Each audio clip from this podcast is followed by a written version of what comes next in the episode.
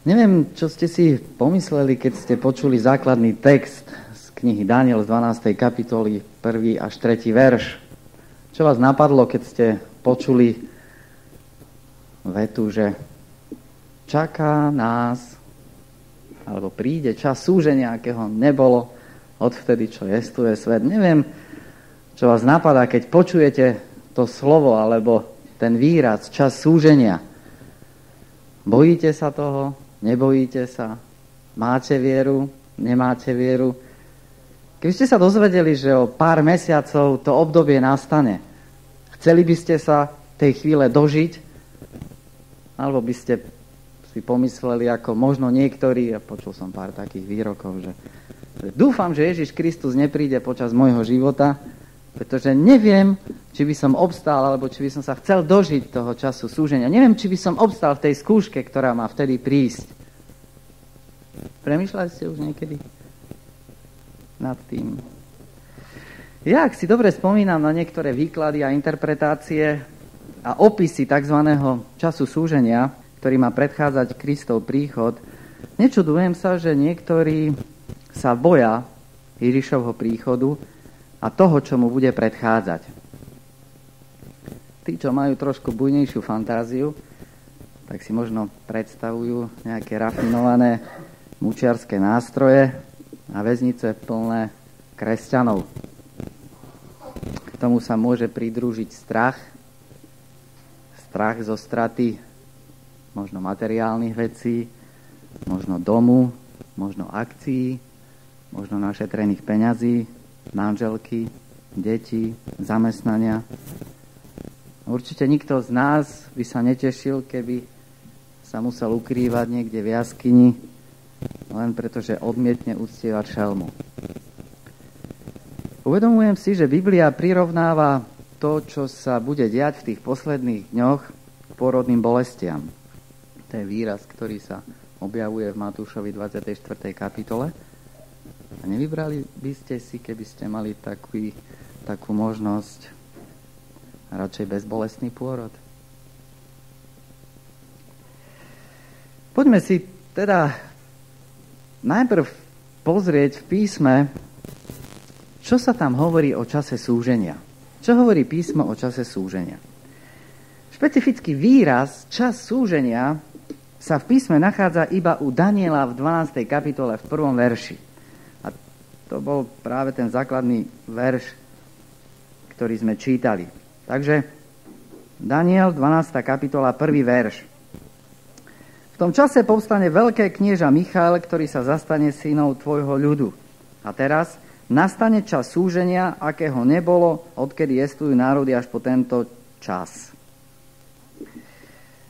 Matúš 24, Lukáš 21 a Marek 13 Hovoria o vojnách, o zemetraseniach, o hlade, znameniach v prírode a ďalších krízach, ktoré sprevádzajú čas konca.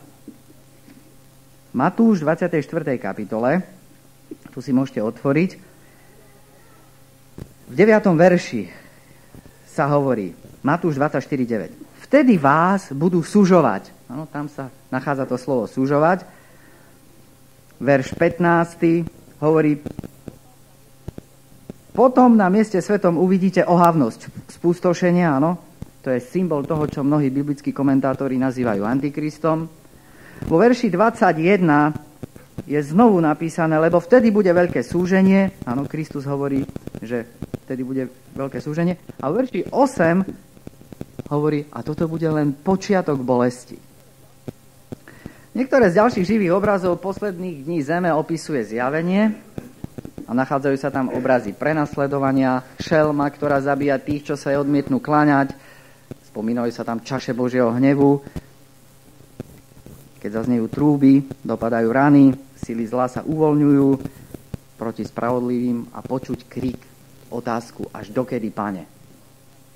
Aj ďalší písatelia opisujú súženie pred záverečnou obnovou všetkých vecí. Jeremiáš, podobne ako Matúš, takisto používa jazyk pôrodu dieťaťa na opis úzkosti Božieho ľudu pred záverečnými udalosťami. Jeremiáš 37 napríklad. Stačí?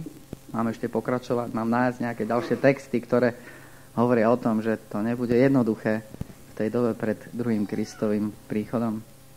Ja myslím, že stačí. Biblické učenie o čase súženia alebo tríbenia, ak chcete, kopíruje biblický model, ktorý sa objavuje a opakuje v celých dejinách spasenia. Ten biblický model spočíva v tom, že narodenie niečoho nového, či reformu, obnovu určitého poriadku či systému vždy predchádza čas zmetku, chaosu, traumy, čas úzkosti. Ešte raz. Čas obnovy, čas reformy, čas niečoho nového vždy predchádza čas zmetku, traumy a úzkosti. A toto obdobie toho zmetku, súženia, traumy, úzkosti, chaosu možno vidieť v dvoch rovinách. Poprvé, ako duchovný súd nad tými, čo odmietli Boha, to je scenár.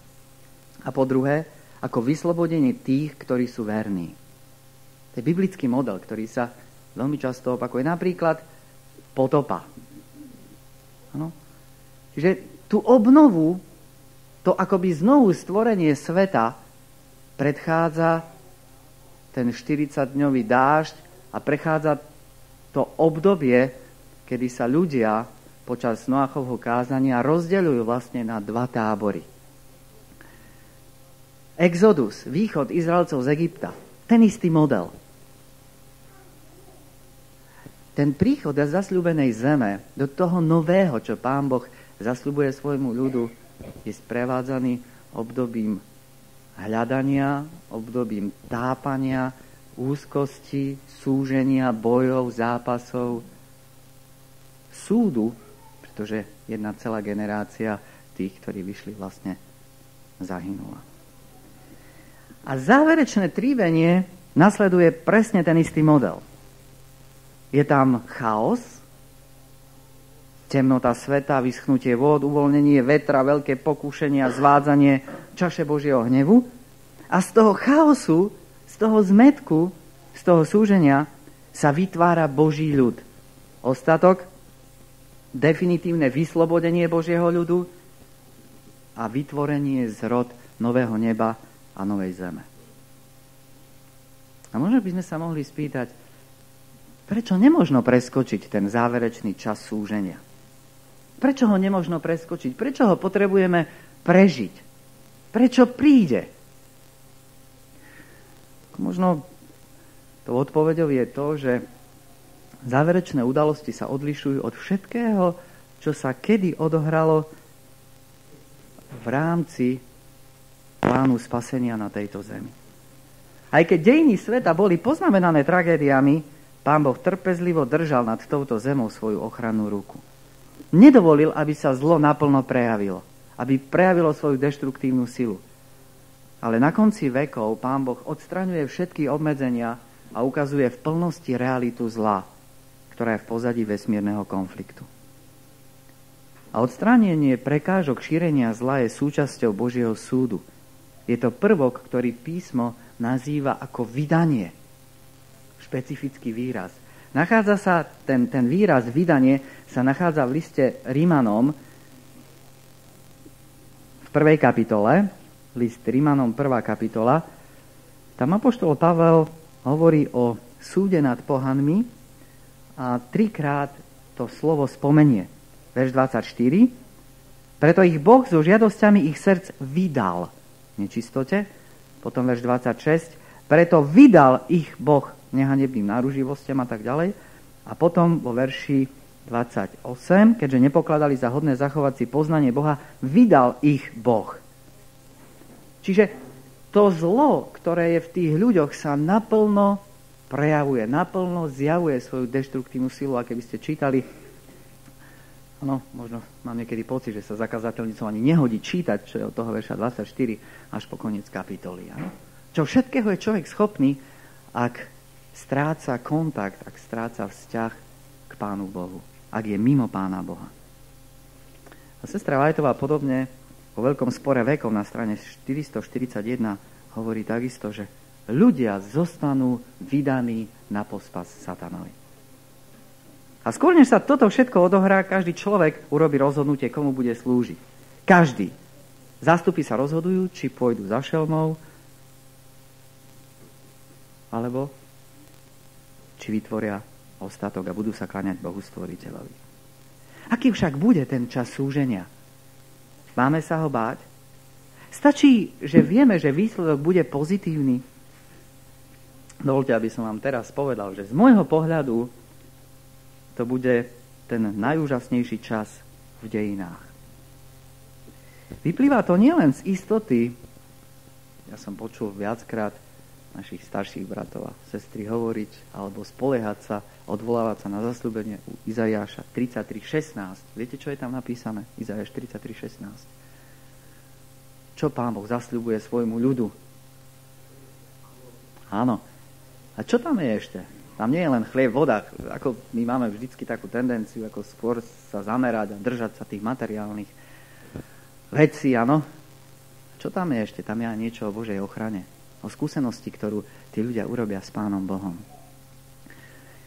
Takže vyplýva to nielen z istoty, ktorá je v tomto texte u Jezajaša 33.16, ale tá skutočná sláva tohto času spočíva v tom, že Božia prítomnosť bude zvláštnym spôsobom blízka a verím, že radostná. A ja by som vám teraz v štyroch bodoch chcel povedať, prečo tomu verím.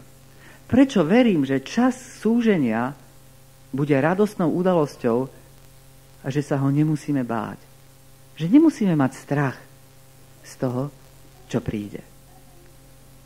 To prvé, prečo tomu verím, je, že keď čítam biblické texty, ktoré hovoria o súžení, alebo texty, ktoré opisujú posledné katastrofy, tak žiadna pasáž nie je prehustená opisom súžení.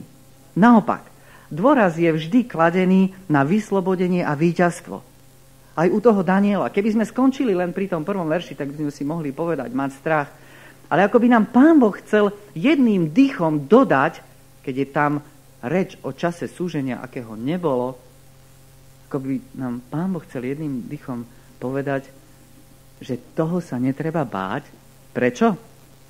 Pretože Daniel pokračuje ďalej a hovorí, že tí, ktorí sú múdri, no, nie intelektuálne, áno, ale to Božou múdrosťou sa budú skvieť, ako, alebo budú ako blesk oblohy a tí, ktorých mnohých privádzajú k spravodlivosti, budú ako hviezdy na väčšie veky. V tej istej súvislosti hovorí Daniel, že sa nemusíme báť, pretože cieľom Pána Boha je nás vyslobodiť. Teda aj keď Daniel predpoveda čas súženia, okamžite dáva čitateľovi uistenie o vyslobodení a o nádeji. Svety Najvyššieho nie sú opísaní ako zdeptaní, umúčení, zničení utrpením, ale naopak, ako radostní veriaci, ktorí svietia, ako som už spomínal, ako blesk oblohy, ako hviezdy. To nie je opis depresívnych, zničených, zdeptaných ľudí. Ježiš predpovedá na vrchu Olivovom, Matúš 24. kapitola, pôrodné bolesti, ale preruší svoje rozprávanie o vojnách, to je veľmi zaujímavé, a katastrofách, no, Matúš 24. kapitola, preruší to rozprávanie o katastrofách, je to realita. Ježiš vie, že to potrebuje povedať. Aby urobil celkový obraz, aby dal učeníkom predstavu tej reality, aká bude, ale preruší toto rozprávanie vo verši 6 a povie, hľaďte, aby ste sa nestrachovali. Jedným dýchom, všade tam, kde je reč o súžení, zároveň povie, hľaďte, aby ste sa nestrachovali. A v verši 22 potom dáva zasľúbenie, pre vyvolených budú tie dni skrátené. Teda najdôležitejším znamením jeho príchodu nie je súženie, Ježiš nechce, aby sme sa sústreďovali na to, ale hlásanie Evanelia celému svetu. Podobné je to aj u zjavenia Jána. Ján opisuje v živých farbách hrôzy posledných dní, ale zároveň zjavenie Jána je naplnené oslavnými piesňami tak, ako žiadna iná kniha písma. Najviac obrazov súdu, súženia, ale najviac oslavných, radostných, výťazných piesní. Ako žiadna iná kniha. Teda to bolo to prvé. Biblické texty, ktoré hovoria o súžení, sú popredkávané opisom radosti, víťazstva, vyslobodenia, nádeje. To druhé. Verím, že v čase súženia sa Božie zasľúbenia naplnia v živote tých, ktorí budú živí v tých dňoch, tak, ako sa im to ani nesnívalo. Božie zasľúbenia sa naplnia v živote verných tak, ako nikdy predtým. Apoštol Pavel v liste Rímanom vo 8. kapitole nám naznačuje niečo z toho. Rímanom 8. kapitola 37. verš. On tam hovorí predtým o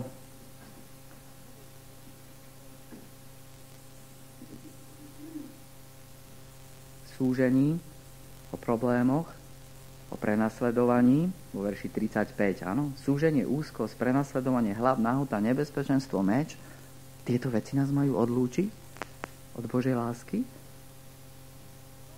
Ale v 37. verši povie, ale v tomto všetkom slávne výťazíme skrze toho, ktorý si nás zamiloval. V čase skúšky, v čase tríbenia, v čase prenasledovania slávne výťazíme a nie je nič, ako hovorí, čo by nás mohlo oddeliť od Kristovej lásky. A 38. verš poznáte až do verša vlastne 38-39. Ani smrť, ani život, ani anieli. Nič nás nemôže odlúčiť od Božej lásky. Ján 16.32. Ježiš povie, vo svete máte súženie, ale verte, dúfajte, ja som premohol svet.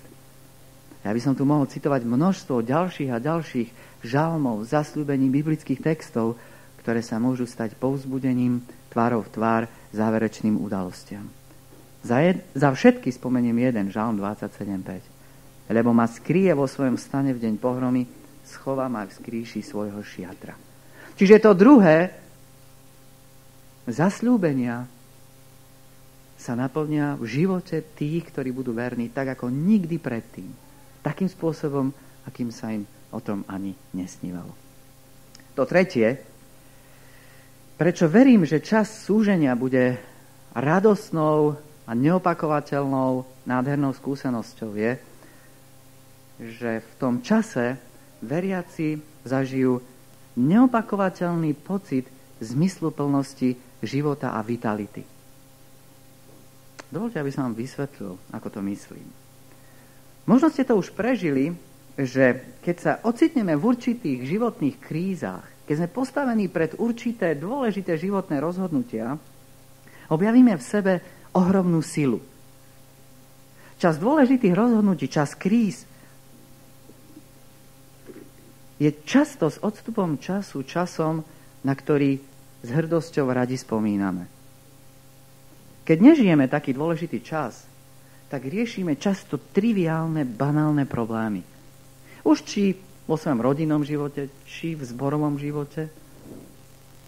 Keď nežijeme tým, čím by sme mali, tak nás zamestnáva množstvo iných problémov a starostí. Triviálnych. Prečo sa šofér na kryžovatke predo mnou rozbíha tak pomaly? Prečo ma niekto ruší pri obede? Prečo nemôžem naštartovať auto? Ano, ale zrazu príde deň, keď stojíme tvárov tvár záverečným udalostiam a všetko ostatné stráca zmysel. A tá jediná a najdôležitejšia otázka je, komu sa budem kláňať? Kto je pánom môjho života? Je Ježiš skutočne pravý Boh? Toto bude problém, ktorý zamestná náš život. A množstvo iných starostí, pôjde bokom. A v tom čase prežijeme to, že náš pán úplne novým spôsobom, ako neskorý dážď Ducha Svetého, nás osloví A verím, že toto bude neopakovateľná skúsenosť. Skúsenosť, ktorú nikto nikdy predtým neprežil. A ten posledný bod, štvrtý, prečo verím, že čas súženia bude časom radosti a že sa ho netreba báť. Ten štvrtý dôvod spočíva v tom, že verím, že v tom čase prežijeme osobnú premenu. My adventisti nazývame ešte ten čas súženia iným výrazom. Viete ako? Ako ho nazývame ešte? Ako Jakobovo súženie. Ten záverečný zápas nazývame Jakobovým súžením. Viete, na čo je to narážka? Prečo Jakobovým súžením? Na čo je to narážka? Áno, je to narážka na vnútorný zápas tohto muža. A všeobecne je to narážka na vnútorný zápas tých, ktorí budú žiť v tej poslednej dobe a nie sústredenie na šelmu a vonkajšie sily zla. V tom čase pôjde predovšetkým o to, čo sa odohráva vo mne, čo sa odohráva so mnou. Je to viac ako len odhalenie zla, ktoré pácha Babylon, niekde mimo nás. Jakobovo, Jakobová skúsenosť, Jakobov zápas je niečo, čo má svoj pôvod, koreň v mojom srdci. Jakobova noc súženia je veľmi vhodná metafora, pretože v ťažkej noci úzkosti Jakob v tom zápase zrazu cíti na sebe ruku cudzinca.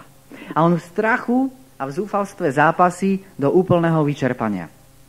Ale zrazu získava nový zdroj energie. Ten cudzinec volá po oslobodení, dotýka sa jeho boku, bederného klbu a Jakob cíti obrovskú bolesť. A keď potom v ránom svítaní ide krývkajúc v ústretí svojmu bratovi Ezavovi, mohli by sme si myslieť, že po noci zápasu bude zoslabený, skľúčený a zničený. Bolo to tak? Nie. Jákob nie je zoslabnutý, ale aký? Už to tu zaznelo. Jákob je premenený. Ten Jákob, ktorý si večer líha spať, je iný ako ten, ktorý ráno vstáva. Jákob po zápase, po tej noci súženia je iný, než bol deň predtým. To, čo ho charakterizuje, je jeho nové meno – Prečo? Pretože prežil novú skúsenosť. Už nie je Jákob podvodník, ale Izrael víťaz. A je zaujímavá, v tomto, v tomto kontexte je zaujímavý názor alebo citát sestry Vajtovej z Veľkého sporu vekov na strane 641. Ona vlastne hovorí, že čas súženia, ktorý príde pred druhým Kristovým príchodom, je Božou odpoveďou na modlitby tých, ktorí sa modlia o očistenie a premenu. Nemáte z toho strach? Sestra Vajtová hovorí, alebo nie je nebezpečné modliť sa? Sestra Vajtová hovorí, ak sa modlíte o očistenie a premenu, tak tým najlepším je prežiť čas záverečnej skúšky a súženia. Doslova Najlepším vypočutím ich modlitieb o očistenie a premenu je čas súženia. Na záver treba povedať, že každá takáto skúška je len začiatok niečoho úžasného. Je začiatkom radosti, ktorú si nevieme ani predstaviť. Hoci sme už videli šťastie matky po pôrode, nevideli sme kresťanov na tej druhej strane času súženia. Tú skúsenosť nikto z nás, ani nikto z kresťanov nemá. Ale Ján nám dáva možnosť, aspoň na okamih, nahliadnúť do atmosféry, ktorá bude v nebi, keď opisuje pieseň víťazstva, ktorú budú spievať tí, čo zvíťazia na chválu baránkovi na sklenom mori. To je v zjavení 5. kapitoly. Ale na záver by som chcel zdôrazniť, že pieseň víťazstva môže zaznieť skôr, než sa dostaneme do neba. Dovolte, aby som ukončil citátom teológa Valtra Vrinka, ktorý napísal tieto slova. Oslava duchovného víťazstva sa neodohráva na konci knihy zjavenia, po tom, čo je zápas skončený. Pieseň víťazstva zaznieva celou knihou. Nemáme tu opísaných plačúcich pútnikov, ktorí za sebou nechávajú potoky slz, ale spevákov, ktorí prežívajú radosť zo zápasu, pretože potvrdil ich vyslobodenie. Dokonca aj uprostred konfliktu, utrpenia či väzenia oslávna hymna prerušuje stiesnenosť a nebeské bytosti otvárajú mohutný zbor a naše srdcia horia. Walter Brink vlastne hovorí o tom, že celá kniha zjavenia je popredkávaná oslavnou piesňou. Nečaká sa s tou oslavou až na koniec knihy, keď je už po všetkom.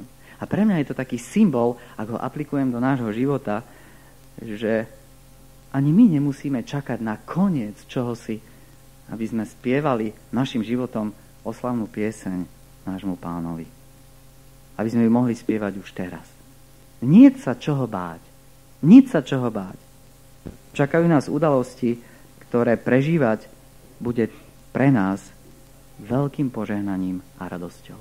Amen.